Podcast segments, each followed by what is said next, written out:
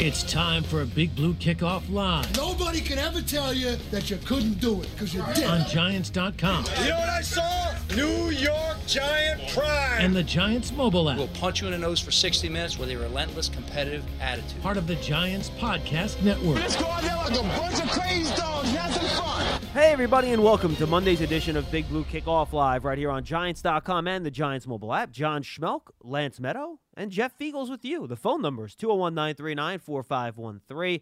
Hashtag Giants Chat. I see three lines already blinking, folks, but we're going to wait about 10 minutes before we get you up because we don't want to have you on hold for too long. So give us a call. We'll make sure we get to you quick. We're not going to belabor the point on the game too long because Jeff and Lance were on yesterday. I don't have a ton to say, and we want to get you guys in on the phones again. It's 201-939-4513. Gentlemen, happy Monday, and I'm going to be very, very brief about this, and I don't think it goes any further than this, and I do not think it's just on the quarterback either. I think this is a team-wide issue in this game. The offense just has to be better, whether it's turnovers, and those two throws by Mike Glennon were not good ones that were intercepted. Other than that, I thought he was actually okay. The offensive line, especially handling interior stunts, has to get better.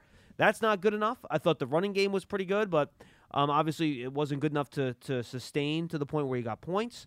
The receivers have to do a better job getting open. There wasn't a whole lot of separation down the field with these Cowboys cornerbacks. And you put that all together, this offense is just not productive and consistent enough to score enough points to move the ball for the Giants to be in these games the last few weeks. And until that changes, and frankly, we haven't seen much evidence that it's going to change the last few weeks, but obviously a lot can change in the NFL in a week. But this stuff has to get better. Otherwise, all the other stuff we're talking about really isn't going to matter a whole lot.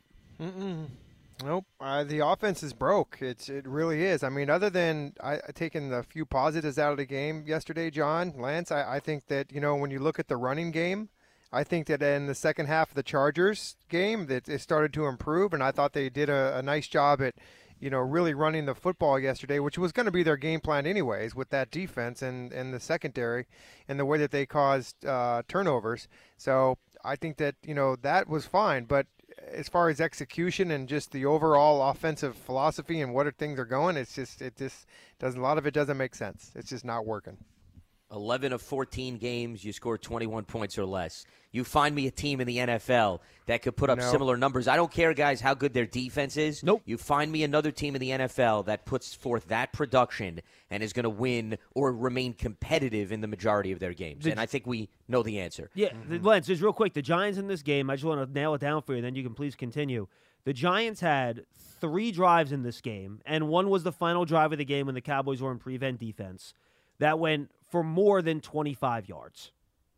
So they had two non-garbage time drives that went for more than 25 yards. One was a 58-yard drive that ended at a field goal. The other was a 46-yard drive that ended with the field goal. The other drives, 20, 18, 16, 21, 19, 25, and 0. Yeah. I'd also be curious, John, those drives you referenced, because Dallas had a few penalties in this game. I wonder how many were assisted based on penalties. Not that they were massive penalties, but there were a few neutral zone infractions.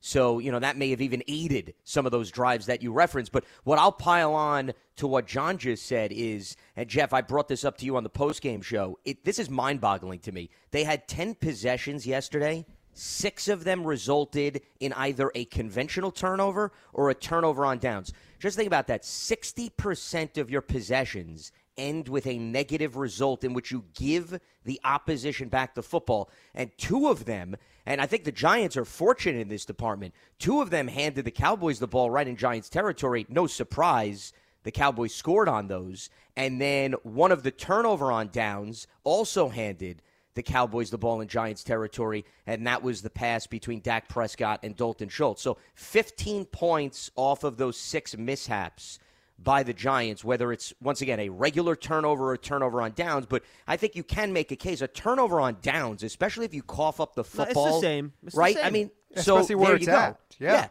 6 out of 10 possessions result in some type of a turnover. I mean, once again, good luck trying to remain competitive in a game when you have results like now, that. Lance, absolute killer. One interesting thing, because I did look at the drives. The one scoring drive was helped by the horse collar on that long run in the third quarter. Mm-hmm. But otherwise, there was no help on that drive. Which was a fourth down play. That was a fourth and one play. Yeah. That's correct. And that drive eventually got short-circuited by an offensive holding call on Kyle Rudolph because the play got cut back to his side and he had to hold. The first drive was legitimate. They went all the way down from their own 25 down to the Cowboys' 17-yard line. And that's when Micah Parsons, frankly, just made a really good defensive play on great that play. Little deep pass to Golladay on the sideline. Mm-hmm. And that was actually a pretty good throw. It was a good play design, and Micah Parsons just made a Micah Parsons play. Yeah. But the interesting thing, Lance, so those three drives that went for more, the only three drives that went for more than 25 yards, guess what? On those three plays, that's when the Giants had their only, on each one of those drives, they had their only three plays that went for 20 yards or more. That first drive, you had the Devontae Booker 28-yard run. That took it from the Giants 39 to the Dallas 33. On that first drive of the third quarter of the second half, we already mentioned it, Jeff. You had that long run on 4th and 1, mm-hmm. the 31-yard run by Booker that got them their field goal. And then their only other play of 20 or more yards was that long play to Golladay on the Giants' final drive that went for 36 yards. So literally the only time the Giants, and again, this is kind of the world of the NFL now and why we talk about how big plays are so important. Those three drives, only ones that you can consider successful, all had the only three Giant plays of 20-plus yards. So I just think that's interesting. Yeah. Well, it's no coincidence, too. No, of course not. Yeah. It's hard to move the sticks. It's hard to move the sticks when you're not making plays, like that. And guys, you're going to agree with me here. And I'm going to single out Mike Glennon a little bit, but the fact of the matter is that the National Football League, this is a quarterback league, and if you can see how quarterback play dictates how your offense is going to play or even operate. And if you have a good offensive line and a good running game, that all comes with it. But you got to have good play at the quarterback position on a consistent basis. Guys are going to make mistakes. Guys are going to have bad games. All of them do. But when you stack three in a row and not having any type of luck there, it's tough. So for all those people that wanted Jake Fromm, they got him yesterday. They got him at the end of a game where the defense was just kind of basically playing a prevent. I think that going into it, there's going to be some conversation with it. I brought it up, and by the way, I think, Jeff, we might be at the point now where once we get to next week's game, he would have been here for 4 weeks of practice. Okay. So that's about a month. Yeah. And maybe you're at the time now where you can give him a little bit more and you can do a little bit more with him. Well, and I'm telling you what Joe Judge said in his conference yesterday. There's going to be some discussion about it. So, and I think that the timing, as you say, is right, John, because now you got a chance with him to understand a little bit more than just a few plays. And he mentioned it in his press conference yesterday about learning 100 to 150 plays a day. So that's what it takes for these guys to understand the quarterback position. So now you kind of say he's in an evaluation phase. That's what this is. I mean, Mike Glennon has been evaluated. We knew what he was all about in his career and now what he did in these last three games. Well, look, there's a reason he's a backup quarterback, right? Yeah, I mean, there's a reason why a lot of them are, and the reason is that the positive for being a backup is a guy that has experience that won't lose you the game when he has to come in. And if he does have to start for a period of time, you have confidence that he could win a game for you.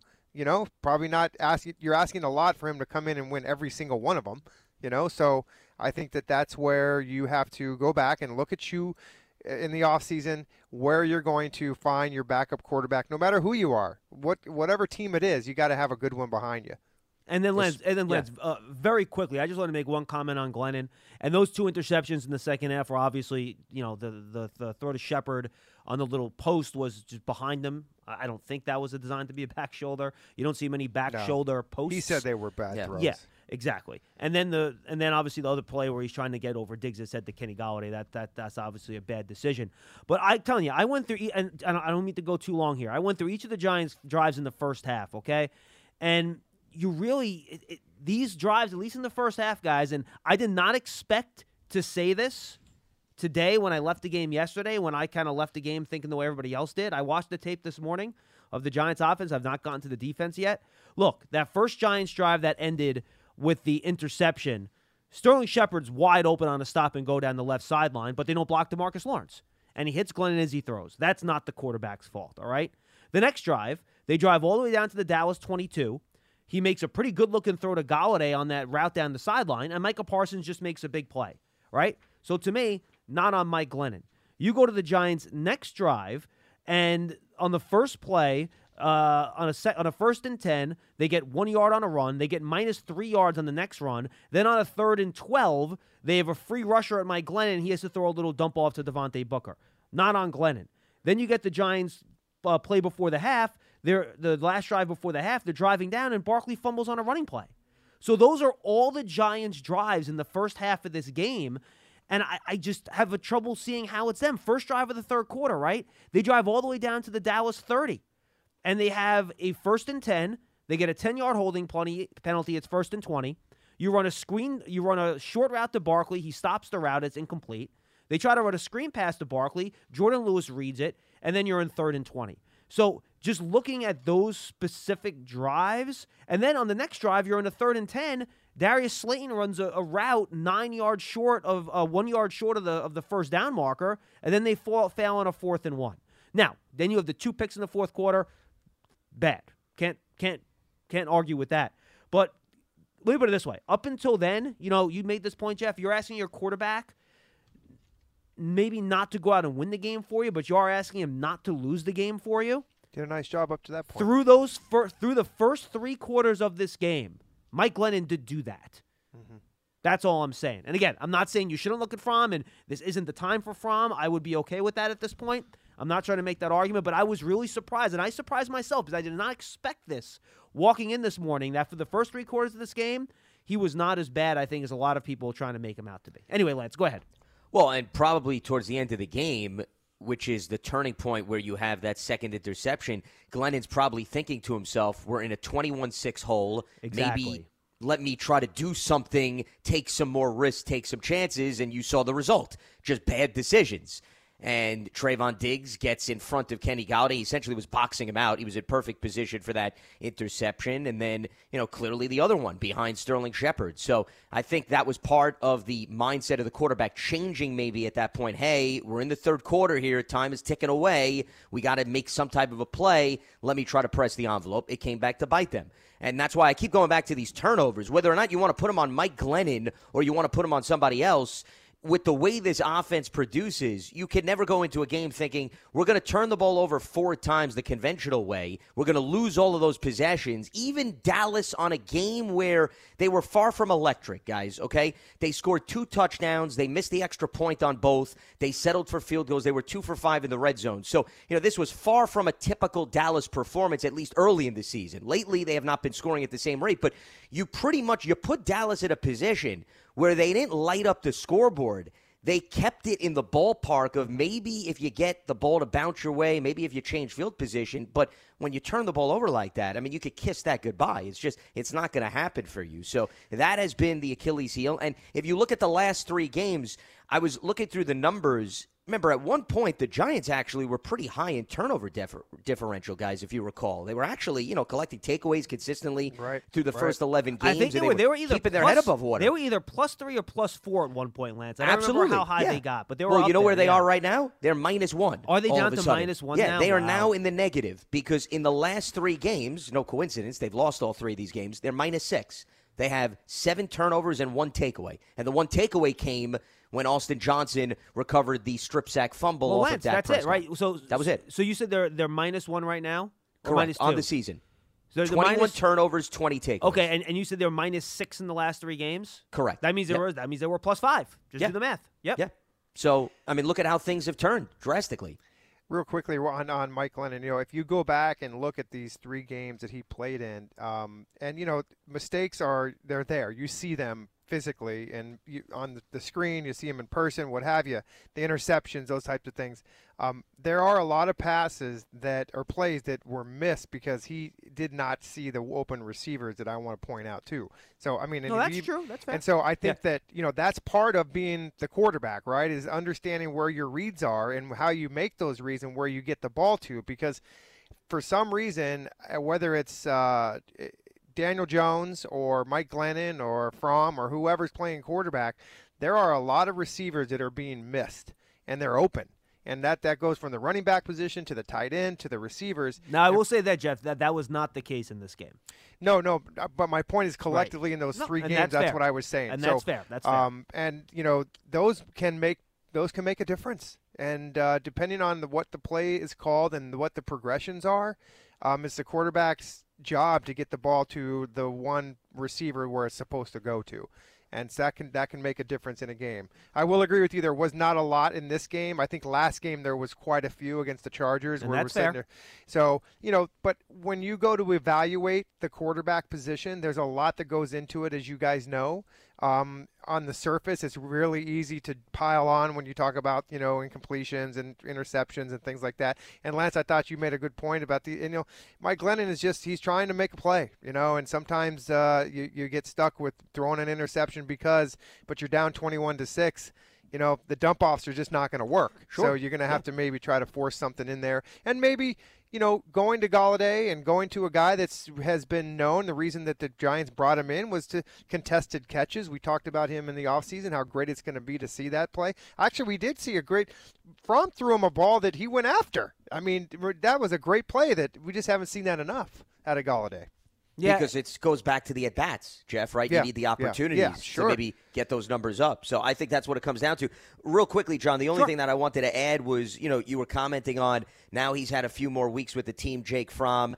I think it goes back to what we were discussing a few weeks ago when everybody was calling for Fromm to get his opportunity. I think now the Giants would be at the point where you'd put him in a game, you'd at least have something to evaluate. Right. You're not putting him in, you're not throwing him into the deep end and saying he's unfamiliar with the scheme, he's unfamiliar with the personnel. So if they choose that in these last three games, assuming Daniel Jones can't return, let's see if this is a guy that maybe is part of the future of our quarterback depth chart. I don't think there's anything wrong with that. I think you know who Mike Glennon is. You got 10 losses at this point. Mathematically, it's not as if you've got a lot on the line. If you wanted to throw Fromm in a situation, evaluate him against a few division rivals, I think it's a practical game plan. But I think what Giants fans need to understand is, and I think you were pointing this out, John, too, is as bad as some of the decision-making was maybe in the latter part of the game, there were still plays that had nothing to do with Glennon, pressure in his face, the running backs not finding the holes. Those things still need to go right in order for a guy like Fromm to have success and move the ball down the field and complete those drives. Remember, that's the other facet. That's the inner workings of what Fromm is going to do. Yeah, to your point, Lan, he's not going to put this team on his shoulders and carry them through mistakes. Like 100%. Right, that's not – you're right. But again, folks, I just want to be clear here. I don't want to make you guys think that I'm, like, saying Glennon played a great game or anything like that and that he should still – you know, and Fromm shouldn't be considered and, you know, he's getting a bad rap. I just thought it was interesting, and it was just kind of a factoid. It wasn't me making an overarching point. I don't want people to call up and say, oh, why are you defending him? I just thought it was interesting when I watched the tape. I expected it to be worse when I watched the first three quarters of this game, and Glennon wasn't as bad as I think I thought it would be when I watched the tape. That was the only point I'm making. I wasn't making any overarching point or anything like that. Final thing I want to say, guys, before we move on, and we have to do a full bank of calls. I want to get to you guys in a second. I do think, and I've been harder on the defense than I think than some other people the last few weeks, but even when they don't give up as many points, but I didn't think the performance was great. I thought this was a pretty darn good defensive performance, and I do put an asterisk because we all know, much like when the Giants played the Chiefs back on November 1st, their offense wasn't really clicking, and the Cowboys' offense wasn't really clicking going into this game. But the Cowboys' offense still is very talented. They got a good quarterback. They got three good wide receivers. The Giants' defensive backfield was an injured mess. The Cowboys do still have a pretty good offensive line, even with Tyron Smith not there. And I thought the Giants' defense did legitimately play their best defensive game since they played the Chiefs back on November 1st. Cowboys only 328 yards of offense. Their only two touchdowns they allowed were on short fields. So I did think this was, and even though the Cowboys ran for 125, it was only on 4.2 yards per carry. It took them a lot of carries to get there. I thought it was probably this best team's best defensive performance since they played the Chiefs on November 1st. So I did think it was a good step in the right direction for them. They didn't allow one play of over 20 yards the entire game, which is kind of what this defense is designed to try and do. So I just thought it was a really nice job. Lorenzo Carter played probably his best game in the last two seasons. I just thought it was a nice step forward for the defense. We'll see if that can continue next week. Yep. I mean, look at they defend the goal. That's what they like to do. That red zone defense has always been very good. I got to, you know, you take your hat off to Leonard Williams, a guy who continues to play hurt. I mean, I said this on our post-game show to Lance yesterday. That goes a long ways, excuse me, in the locker room. You know, and it just kind of, it's glaring that when a guy's out there who's got a tricep injury, who they were saying is going to be out for the season, whoever was, but Austin Johnson with the foot too, Jeff, both of them playing through it. Listen, those guys are tough, man. And that shows a lot to your players in the locker room and the organization. So, and then when you talk about the defense, you know, even, I mean, guys stepped up, they really did. And so I think that, you know, and real quickly, the evaluation process has begun. And so when you are now looking for these next three games and even the one yesterday, you have to understand that now is the time for these younger guys to, if they're going to get playing time, the Jake Fromms of the world, the Matt Parrotts of the world, the guys that are going to have to, they're going to have to stick out these next three games, because, by the way, at the end of the season, there's going to be mass changes. And so you don't want to be on that side of the coin. So I'm just, you know, I doubt there's anybody listening to me that's on the team right now, but I've been there before and I understand. Then, unfortunately, guys, we've been talking about this for a long time. Year after year, we talk about the last quarter of the season when the Giants are, except for last year, they were kind of going for the playoffs. But the fact is that when this happens like this, you are now, the evaluation gets a little bit more steamy, and you got to understand where you're at and how you're going to have to perform. So well, that's what I would say. Yeah, I don't think, Jeff, anybody's in a position to feel secure on this team. I think your point is well taken. Yep. I think the last three games, I think they're going to be even further put under the microscope, especially on the offensive side of the ball, the inability to reach the end zone. And as far as the defense is concerned, I would agree with both of you. I think overall this was a solid effort, as I mentioned earlier. I thought, you know, Dallas had many opportunities to walk away with a lot more points, and they couldn't finish in the red zone. I actually, one of the biggest plays that I just want to highlight, fourth possession of the game for the Cowboys in the first half. They put together a 16-play, 68-yard drive. They were really having their way with the Giants, and then it's a 3rd and 4 at the Giants 12, and Patrick Graham dials up a play in which they did not block Quincy Roche or Azeez Ojolari. They sacked Dak. And by the way, Lance, Dallas has to settle for a field goal. And Lance, when you say didn't block, they didn't even attempt to block them. Like, literally, there must have been some kind of miscommunication or something, because literally those guys just ran straight for the quarterback, untouched. I've never seen Dak was sandwiched. Like I mean, I think Dak looked left and he looked right. He's like, oh boy, I better go down. I mean, I got nowhere to go. No chance on that play. And go back and look at the speed of Quincy Roche on his get off on that play. It is it's impressive. I mean, he's quick off the football. Jeff, in fairness, it helps when there's no one in front of him. But I mean, you know, you can see the difference between guys. You know what I'm saying? Like that 6 or 8 yard burst of speed. I mean, it was impressive. Wow. So, sorry to cut you off there, Lance. No, not at all. No, I'm glad you guys added to that. I mean, once again, I just wanted to highlight that play because I thought that was a significant play. Remember, it's a 9-3 game at that point. You know, they score a touchdown. Who knows how uglier this game could have got. So that I thought was big. And the other thing that I wanted to note, I believe my math is accurate, guys, and correct me if I'm wrong. I believe Dallas had 101 rushing yards in the first half alone. So when you think about it, they only had 24 in the second half on the ground. So from that standpoint, you would think, right, Dallas is up. We're going to pound the football in the second half. We're going to wear down the Giants' defense. And all they managed was 24 rushing yards on the ground in the second half. And I want to say they had 17 runs in the first half. So they ran the ball not as much. They ran the ball 13 times. But still, to hold them to 13 runs for 24 yards, I would say that's pretty impressive, especially when Dallas was playing with the lead for the entire game. Now, 2 of those second half runs were Prescott kneel downs. But so that's why context is important. I wasn't necessarily breaking it down from that standpoint. All right, so then technically they had 11 legitimate runs, but still, 11 legitimate 100%. Runs, but that means you got to take away the 2 yards, right? So 11 legitimate runs for, I would say, 22 rushing yards then is what the breakdown would have been if you remove those 2 kneel downs, in which Dak lost a yard, right? Well, yeah, but you'd have to add 2 yards to the total then, not take two yards. That's right. Okay, so it's 10 for 25 it would have been, which is still very good. Yeah, I mean, listen, under 3 yards per carry under those circumstances. No, 100%. No, look, I'm with you, Lance. I thought the Giants defense did a nice job. I really did. All right. Let's get to it. 201-939-4513, 201-939-4513. You're listening to Big Blue Kickoff Live right here on Giants.com and the Giants Mobile. And a reminder, folks, make sure you go check out that Giants Huddle podcast. We have great game previews, interviews, rapid reactions with some of our former players. You'll hear David Deal, Sean O'Hara, Victor Cruz, Carl Banks, Amani Toomer. Make sure you go check it out. All right, Giant fans, get your season tickets for 2022 today. It's only $100 down. Limited seats available. Speak with the Giants ticket rep now. Become a season ticket member by calling 888-NYG-1925.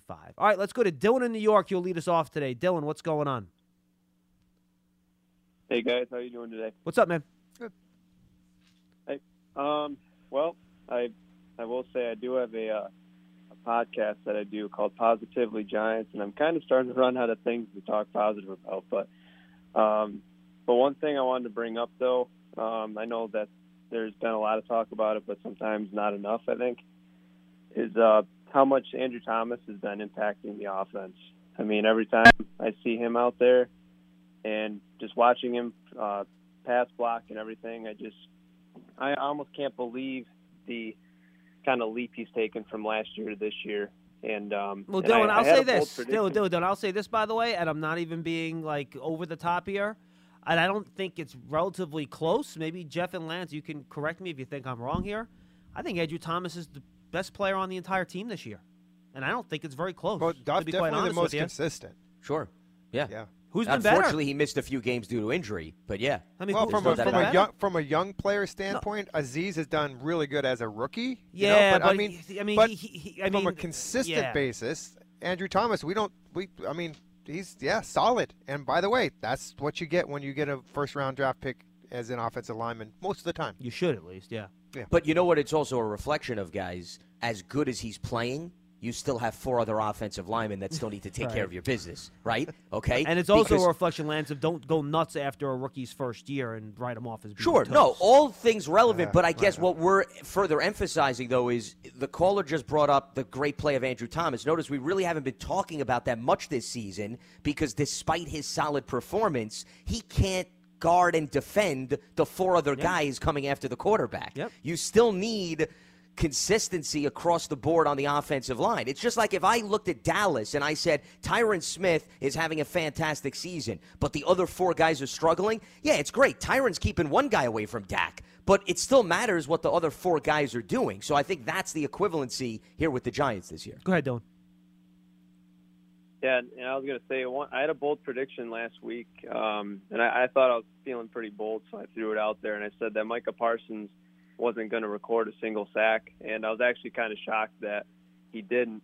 And I remember seeing when Jake Fromm at the end, he started scrambling. I thought I could have swore Micah Parsons had a half a sack, and I was like, well, there goes my bold prediction. Oh, wow. You know what? And, I can't believe they didn't give Parsons a half a sack on that play. I wonder if the league's going to look at that and give it to him because I saw the same thing. I thought Parsons got a half a sack on that play too, Dylan. That's interesting. I assumed he got one. I didn't even look at it. Yep, I went back and checked, and I was surprised. So I kind of hope the league doesn't change it. Well, one of your bold predictions would have been the Giants had more sacks than the Cowboys, and they did. That would have been amazing. That's I don't think anybody would have signed up. Yeah, for that and Dallas didn't get a sack until Jake Fromm came in the game on the very last drive. And it's funny though. I think that shows you how sack numbers can be misleading, right? Because I don't think any of us would sit here and say that the Giants' pass protection was fantastic. You know what I mean?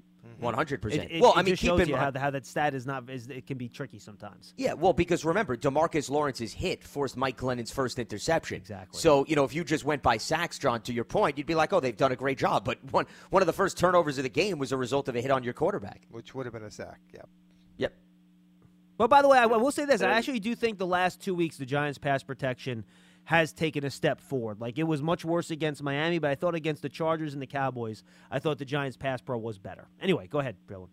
With exception to one guy. Yep, and the last thing I had was I was pretty surprised Jaylon Smith came in and he played, I think it was 17 snaps and he had 4 tackles, so it was good to see him be able to do that because I know the Giants linebackers since Blake Martinez have kind of struggled. And I mean, I was even surprised to see his speed coming off onto the left sideline when he chased down, I don't know if it was Tony Pollard or who it was, but made the tackle on the sideline. So that was kind of good to see, and I kind of hope he gets a little more snaps moving forward. But if I don't talk to you guys before the holiday, I want to wish you guys a Merry Christmas and have a safe holiday. Thanks, Dylan. You as well. Same to you. And just for the numbers, PFF tracks pressure rate allowed. Mm-hmm. And they have the Giants only allowing pressures on 7 of their 38 pass plays, which was the 5th best in the league.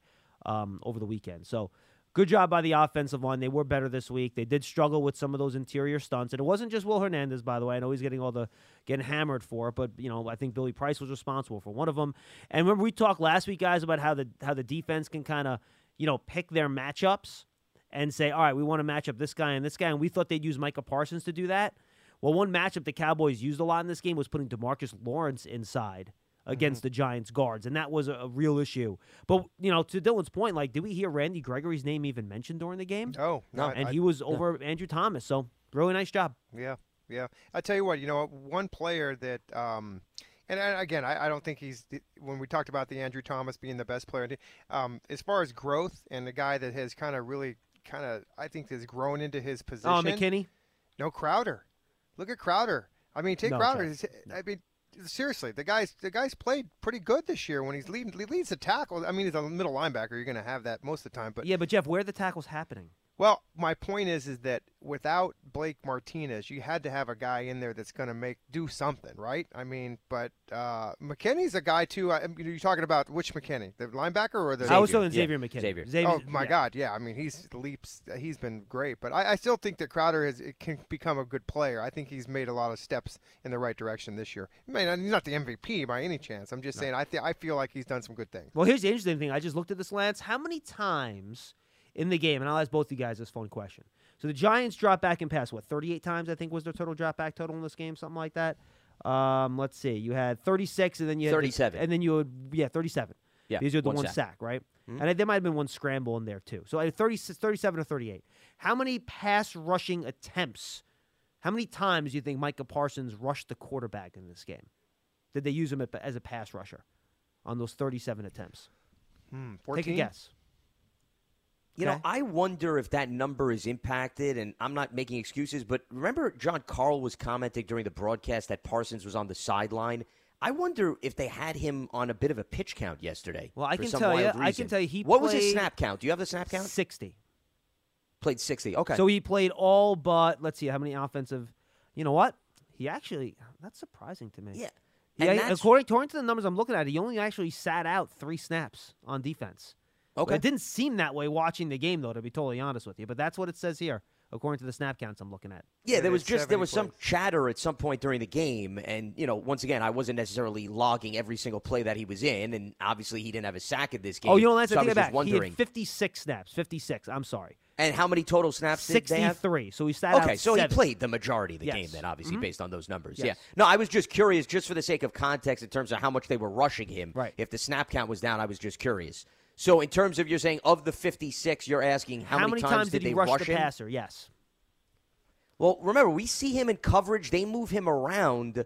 So, you know, I don't think the number was overwhelmingly high based on, once again, his usage during the season as well as what I saw in the game. So I'm going to say of the 56, I don't know, did they rush him 20 times? 12. Okay.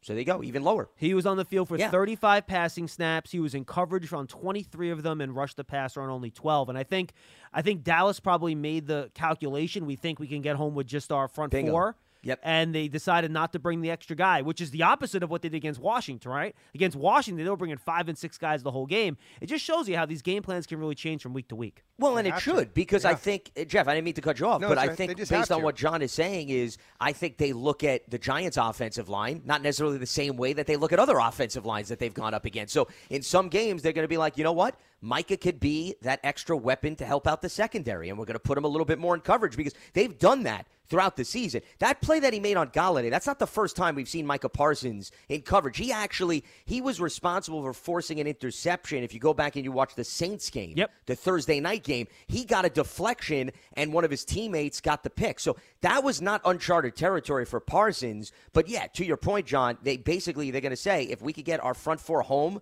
without bringing the extra rusher, then let Micah be an extra weapon on the backside. All right, I want to get back to the calls here. Let's go to Thomas in Boston. He's up next on Big Blue Kickoff Live. Thomas, what's up? Hey, guys. Thanks for taking my call today. No problem. What's going on? I'm a little disappointed that Paul's not in today because with all the talk on backup quarterbacks, I really wanted to ask about somebody he probably grew up watching, which was 1927 world champion backup Tut Imlay on the NFL champion Giants. Who? But anyway, Tut Imlay, he was a backup. I think he was a backup QB on the 1927 world champion Giants. I don't know. But anyway, I saw that Jake Fromm was in the game yesterday, so I had a question for Jeff Feagles on this one. Jeff, I saw he was wearing number 17. Does he owe you an outdoor kitchen now? He should. No, I'm still trying to get that one from the previous guy, but that's okay. Hey, it looked good, though, on him. And he, 17's a good number. I prefer 18, but no, he doesn't. Okay, great. Thanks, guys. Okay, thank you, Thomas. Yeah. Haha. Super. Excellent on the floor. Let's go to Cliff in New York. He's up next on Big Blue Kickoff Live. Hey, Cliff. How you doing, guys? Good to hear you guys with the rundown. Sure. I thought the play of the game was when Micah stopped Golladay. Yeah, I think that's fair. Big play. Because the last couple of weeks I've been sitting here thinking we really can win these games, and it would really help a lot if we can go up 2 scores. Even if it's 10-0, I don't think we've had that all year. Maybe in the Carolina game, I don't remember if we did. It was later in the game, and that was a kind of a sidebar game because of their quarterback. But anyway, I was elated when we stopped them on the first drive. I said, "Well, that's great. You know, they wanted the ball and they wanted to take over, and we didn't let them." And I don't remember exactly when the Galladay's, you know, stop from Micah was there. But if they rushed him 13 times, did you say? 12 only. 12? Only 12, yeah. 12. Well, he was stoned, right? I mean, so, or did we get the ball out? I don't know. We don't know. But maybe we game planned for him a little bit. But well, I can tell you that in the game, PFF tracked him for 1 quarterback hit and 3 hurries in the game. So... 3 out of 12 all right. Isn't bad. Well, hurries count. Hurries count. Yeah. Well, meanwhile, that hit on Glennon by DeMarcus Lawrence. Didn't we even survive that? Really? I mean, that was only a field goal, I think, and that was no. Zeke scored on a touchdown off of that. That was a touchdown. Cliff. Yep. No, that led to a touchdown. That was the touchdown. Yeah, that was on the 13-yard line, and then 2 plays later, after a Dak incompletion, Zeke untouched ran into the end zone. Yeah, and we hadn't scored yet, right? No. They missed the extra point, so it was 6-0. Yeah, that's why it was 6-0. Yeah. Well, look. Once we're down like that, I don't know. This team, been watching games for a long time, and it's amazing how everything changes in the players themselves when they get up a couple of scores, especially on the defensive line, and everything opens up, and there's such an emotional impact of that. I don't know how we're going to get there with a backup quarterback, no matter who it is.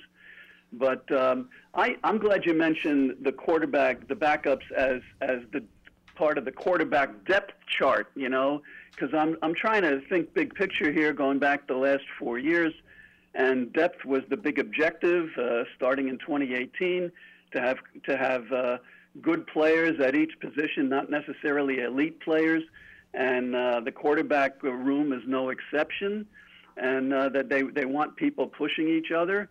And not that I'm promoting a controversy, but for quarterbacks, but we really I think have made great strides in depth all over the field on both sides of the ball, and you know, in spite of the decimation of the secondary yesterday, we didn't hear Cooper's name much at all. Don't remind me. I have him on my fantasy team. Thanks, Cliff. Oh, well, you know, Coach Judge said, I was glad when Coach Judge said this isn't fantasy football, because that's how I've been hanging in there as a fan the last few years, is that I'm seeing improvement. I'm seeing a defense that didn't quit when they could have towards the end. There were a couple of stops towards the end. It could have been worse than 21. I've seen, I don't know about our team, I've seen a lot of teams just kind of let down a little bit, maybe just because they're tired. They've been on the field too much, but we were on the field a fair amount, and there was plenty of fight.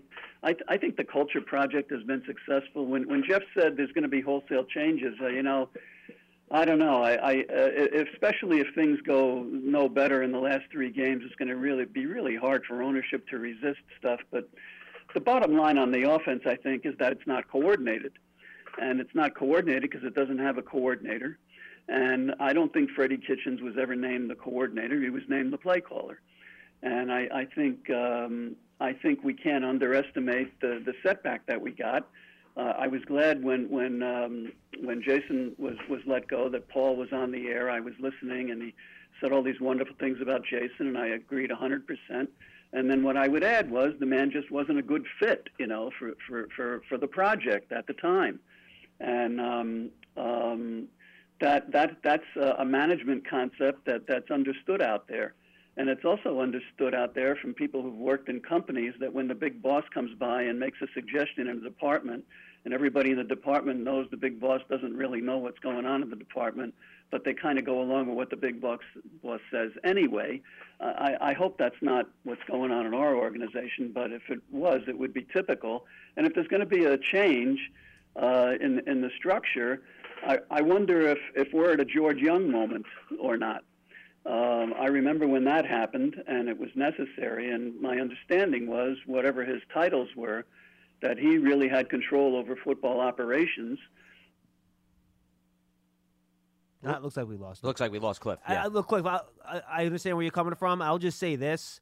Based on the salary structures and the roster as in place with the cap, it's going to be very difficult, unless you're, trading players away for, picks, to really make wholesale changes on this roster just based on what the salary cap looks like. So I know Giant fans might want that, but because they were so active last offseason, Lance, giving away those big long-term contracts, it's going to be hard to do something similar again this season is my only point. And, John, remember, when Kevin Abrams and Dave Gettleman, I think they had that joint presser or joint conference call, they made it very clear that they were willing to take some chances this year in the event that the cap was going to go up a little bit more, which I believe recently they announced the cap is going to go up, as most people anticipated. But with that being said, John, to expect all of a sudden to have an enormous amount of financial flexibility to clean house and then bring in, 46 new guys. Listen, rosters change. It's very fluid, but you're going to be hard-pressed to find me a roster where 46 of the 53 guys are brand new. That's just, it's not going to happen.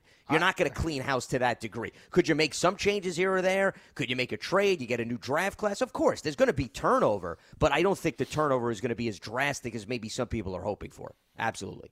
I was pointing more to the offense than the defense because I feel like there's a lot of there's the defense I think can just certainly get better, but there's a lot of building pieces there, and I feel like the offense is broke. And I feel when I say wholesale changes, in my opinion, you got five guys that play offensive line guys. I'll just tell you that, 4 out of 5 is wholesale changes to me. Oh, no, look, Jeff, if you want to focus just on that position group, I kind of what I was doing. I think that's fair. Well, and Jeff, to your point, I think if you look at the structure of the contracts of a lot of the guys that are on the offensive line anyway, most of them have expiring contracts to begin with. Right. So when you think about it, right? I mean, Will Hernandez, for example, he has an expiring contract. Nate's older. He's on the final year. Yeah, and then a bunch of the guys, John, that they brought in and they made claims, they weren't on long-term contracts too. Yeah. So, when you combine all of those factors, there's room for turnover there because that position group is not locked up on a lot of lengthy deals. And you look at Matt Parrott, I mean, he's still a young guy, third-round draft pick. He's still on his rookie contract. He's on a rookie deal, yeah. So that's, and obviously you can't expect that he's not going to be here next year because he's a guy that's going to play. He's probably going to play the rest of the season, guys, because like I said, here's the evaluation. Let's get him some reps. And, other than the offsides and things like that, I think that on the one offsides, it wasn't just Parrott. It was a lot of guys that were kind of offsides there. But I feel like he's making some strides, but he's obviously has to get better. But, and I probably shouldn't have termed wholesale changes because that collectively means a lot more than a few. So, but there's going to be changes. And again, back to my point is that if you don't want to be part of that change, then you need to show the team something in the next 3 weeks if you're in there playing. 201-939-4513. Matt in Massachusetts is up next. Matt, what's going on? Hi, Matt. Hi, guys. How you doing? What's up? Thanks for taking the call. You're welcome. Happy New Year. You too. Same to you. A little early for Happy New Year, I think, Matt. Yeah. A little early for that. 10 days away, I guess. Happy Holidays, I think, is for 12/20, I think we should stick with Happy Holidays. Once we get past Christmas, then we can go on to Happy New Year. Yeah. A question and then a comment. I was at the game yesterday, and I noticed we had at least 2 punts that we took within the 20-yard line. And I think sometimes the scheme of the defense where it's, bend but don't break, does not help to complement the offense because we're starting offensive series way deep in our own territory. And I guess, is that something that's tracked where the average start? Oh, yeah. Look at it yesterday. Yesterday was a big difference. I mean, I think that I looked at it. I think it was. Do you have the game book there, guys? I think the Cowboys were in the 30-something, 33, 35-yard line. Well, and part of that was turnovers, Jeff, too. Sure, as a result which all makes it. That's all thrown into that, exactly. Yeah. But all of that stuff is tracked, absolutely. Yep. Yeah. Well, just to add to what you're talking about, Jeff and Matt, I think this hits on what you're speaking of. I'm assuming, though, you're talking about the Giants' offensive starting field position. Did I hear you correctly? Yeah. Okay. Well, correct. I was actually going to ask Jeff about this, and Jeff, after me, if you can just tag on what you want to say. I actually thought Brian Anger, the Cowboys punter, had a tremendous game because, to the caller's point, the Dallas Cowboys punted four times. The Giants' starting field position on those four times that they punted was the Giants 9, the Giants 9, the Giants 8, the Giants 7. That means he pinned the Giants back inside the 10-yard line on all four times that he punted. And we've talked about that with Riley Dixon, Jeff, where, you know, if you get the wrong bounce and it's a touchback, hey, that's an additional 10 yards of field position you're giving to the opponent. The few times that Dallas actually had to punt, they were not giving any gifts to the Giants, and they knew that it was going to be hard-pressing for that offense to move the ball all the way down the field. Yeah, and I told you guys in the pregame about Brian Anger. He's good. And, you know, once you get inside the 10-yard line, your chances of scoring. The Giants get starting drives inside the 10. They're, you know, with the way that they score points, is it's way less than the average, that's for sure. But inside the 10 is less than 10%. But I guess my comment would be on that is that that comes about, I think, from the scheme of the defense. So when you get this bend-don't-break defense, you're not helping the offense out, because even if you do force them into a punt, you're sticking them so far back. Yeah. They're kicking in midfield. I understand what you're saying, Matt, yeah. But do you want to know what hurts the offense more? Giving up lots of touchdowns. They didn't do that yesterday. Well, no, but that's because they play a bend but don't break style. And my point is that you can't just say, "Oh, well, we're not going to play bend but don't break. We're just going to play a shutdown defense instead." Well, do what happens when you do that? You get Jaron Williams 1-on-1 with Amari Cooper outside. Is that what you want? I hear you, but they're not winning games the way it's working. They only gave up 21 points though yesterday. Yeah, but they're also starting inside the 10. How many times did Jeff say there? They started four times. Yeah. But remember this, you know, and I don't know if you go back and look at the playbook or game book, you can see how far those punts were and where they came from. Correct. You know, were they on the other side of the 50? Were they from the 40? I mean, 50-yard punts. If the ball's in the 10, you know, you're talking about the guys kicking from their own 40. His longest punt, Jeff, was 50 yards, just to give you an idea. Okay, so one of them came from the other side of the 50. Correct. The first punt was 32 yards, as I look through. Then, let's see, the second Cowboys punt, which was at the beginning of the third quarter, was a 36-yard punt. Okay. The third punt, which came in the early stages of the fourth quarter, was the 50-yarder. Mm-hmm. And then the fourth and final punt that Anger had was a 42-yard punt. So two in the 30s, one in the 40s, and 150. You know, Matt, to Matt's point, go ahead, Jeff. I'm sorry. Go ahead. But to Matt's point, that's what he's talking about, right? So those ones that they're punting around midfield, and with the defense the way that they're playing, it's just, you know, they're backing the offense up because they're giving way too much field in front of them with the bend don't break, and next thing you know, I understand what you're saying. I know exactly what you're saying. Nah, yeah, me too. I get it, but I think it's very hard to. I think, look, at some point, if you want to win games, your offense is going to have to drive 80 yards for a touchdown. Like, they have to be capable of that. Otherwise, you're just not going to win games. Yeah. Yeah, but this offense isn't capable of doing that. No, we've seen that. So, a separate question, if I can. I know the offensive line's been an issue, but can you guys refresh my memory? Wasn't there a couple guys in training camp that they were signed and then they decided to retire? Yes. Yep. Mm-hmm. Sure. Yeah. Well, Joe Looney was here, though, Matt. That impact. Yeah, well, no, but in fairness, Matt, Joe Looney was here long enough to open the refrigerator in the cafeteria and close it. And then by the time he closed it, he decided to retire. Zach Fulton was here longer, though. Oh, yeah, Fulton was here because he was signed very early in the offseason, John. But people bring Joe Looney into the conversation as if Looney was here for, 10 months. Yeah, Looney was barely here for a week. You know, at least let's provide the proper context. He was barely here to make a tremendous impact. They were part of the plan, right? They were part of who would be available for backups, right? And now we had to scramble because they decided to retire. Yeah, I think that's fair. Fulton was more part of the plan, though, Matt, than Looney was. Because fairness, I think they brought in Looney because Fulton retired, no? Isn't that when the Looney signing happened, or am I wrong about that? I'd have to go back and look. And also, Looney's also more of a guy that could play center as opposed to Fulton, John. So I don't know if that necessarily that was the logic, even though you probably could move Looney at guard. I think Looney was more of, we have a couple of guys banged up. We want to bring him in. But keep in mind, Matt, Looney was unsigned because he wasn't fully healthy in the offseason because he was actually previously with the Dallas Cowboys. The Cowboys let him go. They didn't re-sign him. So, it's not as if 10 teams were knocking down the door to bring in Joe Looney. I think we got to put our expectations in check in terms of what Joe Looney would have provided for the Giants. Fulton, if you want to tell me, Fulton was in camp. Fulton, we were having conversations. Fulton was potentially competing for a starting job. I'll give you Fulton. Yeah. But I'm not going to give you Looney. That Looney was a big part of their plans, and then he decides to retire, and all of a sudden the Giants are panicking. Now, I don't buy that. A more fair conversation would be, well, you lost your guys you were going to have starting at left guard and center. Now, that is a legitimate conversation to have. 100%. Right? Mm-hmm. And that's real. Sure. Yeah, those happened. Yep. But I'm sure that the part of the planning is to make sure you have backups, and I'm guessing that was kind of my point. These guys weren't available because had backups, and now you're trying to find somebody else to fill that.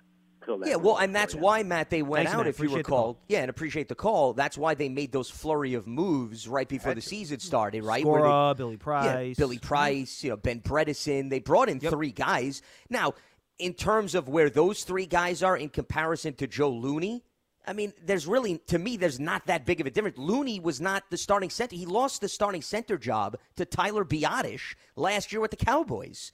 So, they were phasing him out, and once again, nobody had signed him. So if you're going to claim that Looney was going to be 10 times more of an upgrade than the three guys that they claimed, once again, I don't necessarily see it that way because the three guys they claimed were also pretty much in the backup conversation on the Baltimore Ravens and the Cincinnati Bengals. All right, we got two more calls on one again. By the way, Jeff, I do agree with you. I thought Matt Parrott was pretty darn good in pass protection yesterday, especially in that last drive. When Fromm kind of led the team all the way down, I thought he did a real nice job on that drive.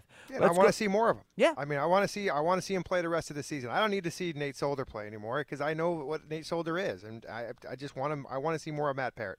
All right, let's go to Marty in Manahawk, and he's up next. Marty, what's up? Hey, how you doing, John? I wonder if you saw what I saw yesterday, and I had a pretty high opinion of him. I thought he did really well yesterday. The kid from the Cowboys, Jaylon Smith. Yeah, him coming in and involved in four plays, four tackles that he was involved in, and he looked pretty active, and he was like one of my favorite guys that was coming out, even though he was hurt, and of course, the Cowboys took a chance on him before us, and it did work out for him for a while, and.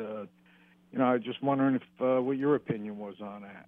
Look, I think he did a couple good things in the game, but I will caution Giant fans the same way I caution Giant fans when you're talking about any player that is added midway through the season after they have been cut by two other teams, including one team that had to eat around $7 million to let him go. There's a reason those teams let that player go. So might he be an upgrade to what's here? Yes. But the fact that two teams said no thank you at some point during the year. And by the way, how long has he been sitting without a job, guys? Like 3-4 weeks? And it took the Giants that long to bring him in. So, look, great. If he can help you, awesome. And I agree. I thought he made some nice plays. But I would not consider this some kind of great long-term solution given the large product that he's shown out there on the field over the last couple of years that's made him difficult to employ by other teams. That's all. November 2nd, he was released by the Green Bay Packers, just to give you the timeline. And the reason why the Cowboys parted ways with Jaylon Smith is because Micah Parsons surpassed him on the depth chart, and they wound up playing him a lot more. I also think it helped. And once again, I thought Jaylon Smith looked good for a guy that just joined the team. I agree. But, I mean, he is familiar with the opposition, okay? Let's not forget about that. He had a pretty good performance against teammates and schemes that he was with for a good portion of the season. So I'm sure that helped, that familiarity. Remember, we were having this conversation. It's funny because Marty's call reminds me of the first game that Bernardrick McKinney guys played, he also had a pretty good performance. Yeah. And Giants fans were saying the same thing. Here's a former Pro Bowler. He comes in. I think he's going to provide a spark. And we haven't necessarily been talking about him the same way after that initial game. So I think cautious optimism is probably the best way to put it. Bigger sample size. Let's see what can happen moving forward as opposed to just the initial game. Yeah, let's see if he's, you know, obviously you got a couple of division games left. He's played a lot of games against those division opponents to see if he's still around for that. All right, Marty. Yeah, it makes sense. Thanks, guys. Hey, you're welcome, Marty. Call, you got it. Yeah. All right. Can I just add one thing, John? Yeah. Well, no, because you were very curious, so I know you weren't going to be able to sleep well tonight. Joe Looney was signed on July 31st. He announced his retirement on August 4th. When did Fulton announce his retirement? Now, that's what I was just about to confirm that next. I am going to give you the timeline for Zach Fulton. I thought Fulton. He was right pretty close to free agency when it started, right? Like maybe a month after? Yes, no, he was signed, No, to answer your question, Jeff, he was signed March 25th. So he was signed pretty much right in the heart of free agency, and then he wound up retiring 2 days after Looney, August 6th. Oh, okay, so he retired after Looney. Correct. Okay. He retired after him. They got together. Was there like a Jonathan Harrison injury or something like that prompted the Looney edition? Did somebody get hurt at some point? Well, Harrison did get hurt. I'll look up maybe when that injury occurred. Harrison, maybe that was also one of the early free agent signings. He was February 24th, and then Harrison was released on the 31st of August. He suffered an Achilles injury, was placed on IR. That was October 9th. So that was midway into the season. 201-939-4513. Let's wrap up the show with Len in Columbia, Maryland. Hey, Len. Hey, guys. Hi. Hey. Merry Christmas. Happy holidays. Merry Christmas. Len, happy holidays. Happy holidays. Happy early New Year to you as well. Yes. Merry Christmas. Thank you. Yes. Thank you. Why did – this wasn't the reason I called, but I just got to ask this question because I've been wondering about it. Why did Looney even get on the plane? I mean, what changed when he got here? Yeah, you know what? So, sometimes playing football again sounds great until you actually have to do it and you forgot how hard it was. I mean, could be that. I don't know. Well, I mean, Len, what I'll say is, as I mentioned, he was unsigned all of the offseason. Yeah. Right. Okay, the Cowboys released him after the year, and he did suffer a knee injury last year. So it could have been one of those things, hey, you know what, I'm anxious to test things out. Let me go to camp. You go to camp, as John mentioned. All of a sudden, the knee starts bothering you. You're like, I don't want to go through the grind of a season. I'd rather hang it up. Could have been one of those things. Yeah. Guess so. Let's hope that's what it was, and it wasn't anything beyond that. I am shocked, by the way, we've had multiple Joe Looney references today. Who would have guessed that? But the funny thing is, Lance. We're silly. You know, you had somebody call up last week about it being the Ben McAdoo revenge game. This could have been like the Joe Looney Bowl. That's true. There you go. Yeah. They should have. He should have been brought back as an honorary captain on the sideline. That would have put the Giants over the top. There we go. That was the missing link. Yeah. Hey, one comment on Smith. Yeah, he had a nice game yesterday. I'm more concerned about why the Packers let him go than why the Cowboys let him go. I think there was a money issue, and also Micah Parsons had something to do with that too. True. But I'm really kind of wondering what in the world happened with the Packers. It was only 2 weeks. How bad could the guy have been? Yeah, well, and on top of that, Len, and I will let you continue, Matt LaFleur, remember, was an assistant at Notre Dame when Jaylon Smith played there. Oh, I forgot about that. So there was history. So that's a big reason why I think he was brought into Green Bay. But to your point, wouldn't you think LaFleur's familiarity would give him a little bit more leeway to hang with the team? Fair point. Yeah. You know, and on Smith, and since I'm a rabid Notre Dame fan, I have to add this. When he got hurt in the Fiesta Bowl, that right tackle on Ohio State, Decker, that was really a bad play.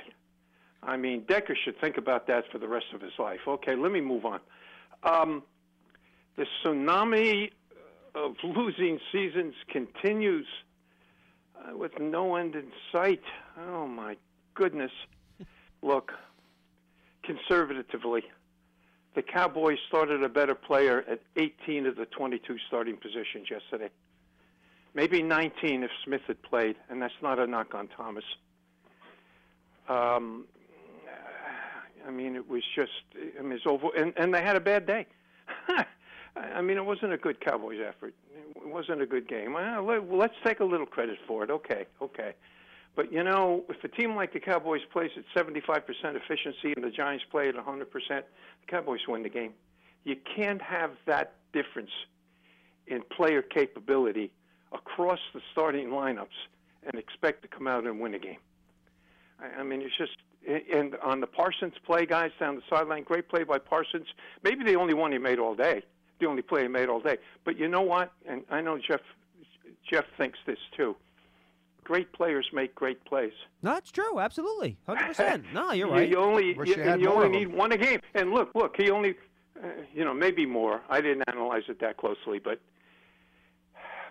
he made the one, and maybe as somebody called in and said, that was the big difference in the game. And it may have been. I'm not arguing that. But that's what great players do for you. Sure. We got to get a couple of those guys. We got a couple picks to do it. The measuring stick is, I know you guys have heard me say this before, but the measuring stick really is not how we match up against the L.A. Rams, because we ain't going to play them for a while, or the Kansas City Chiefs, because we don't play them for 4 years unless we get to the Super Bowl. How do we match up against the Eagles, the Redskins, and the Cowboys? And let's just use Andrew, and I'm talking about Andrew Thomas. And let's just talk about right now. 4 teams in the NFC East. Assume Smith is not hurt. Where does Thomas rank? I would say he's definitely better than Washington's left tackle for sure. Okay. Yeah. Okay. I mean, the problem is that Tyron Smith is literally like a first ballot Hall of Famer, so I'm not sure if that's a fair comparison. Well, I mean, he's a player. He's a player, though, John. He's ahead of us. I mean, he makes a difference. I mean, I would probably put Thomas and Jourdan Mailata on roughly the same level. Yeah, Mailota's played really good this season. Okay. Now, with all due respect, within 2 years, within 3 years, guy, Jeff. Within 2 or 3 years, we're going to be talking about Thomas. I think that's going to be the trend. He looks good, but I'm happy with him. But, again, back to the original point, the 11 guys on offense, we had one guy yesterday, given the people we put out on the field, that was better than the Dallas guy. We start with the two. All right. Look, we just keep plodding along. Go Giants. Let's win some games. I mean, do the best we can. Play the best. Hey, listen, play your best players, Coach, whoever they are. It's not preseason. January 10th, these backups can start earning their way into starting times. Let's not start experimenting here. Play your best players and try to win these games. All right, guys. Happy holidays. Hey, I'm looking forward to talking to you soon. Thank you, Len. Hang in there. Always a pleasure, my friend. Yeah. Happy holidays. All right, guys, we got to run through a couple TV things. Excellent job. All right, boys. Good job. Thank you very much. We have a no-show on Friday this week, by the way. I should point that out. We're not doing a show on Christmas Eve. But we'll have our semi-usual schedule the rest of the way. Yep. Lance and Paul tomorrow. Dottino and Cross on Wednesday. And then the three of us. Actually, it'll be me, Feagles, and Dottino back with you on Thursday. Actually, that might end up being Meadow on Thursday. I need to double-check that. But right now I only have Lance for 2. I don't know. We'll find that out. 3 of us will be here on Thursday, whoever they are. We'll wrap it up for the week. I do have in the schedule me, Feagles, and Dottino, but we'll see how that goes. All right. Great job, everyone. We'll talk to you tomorrow at 12:30 for another episode of Big Blue Kickoff Live on Giants.com. Have a good one, guys.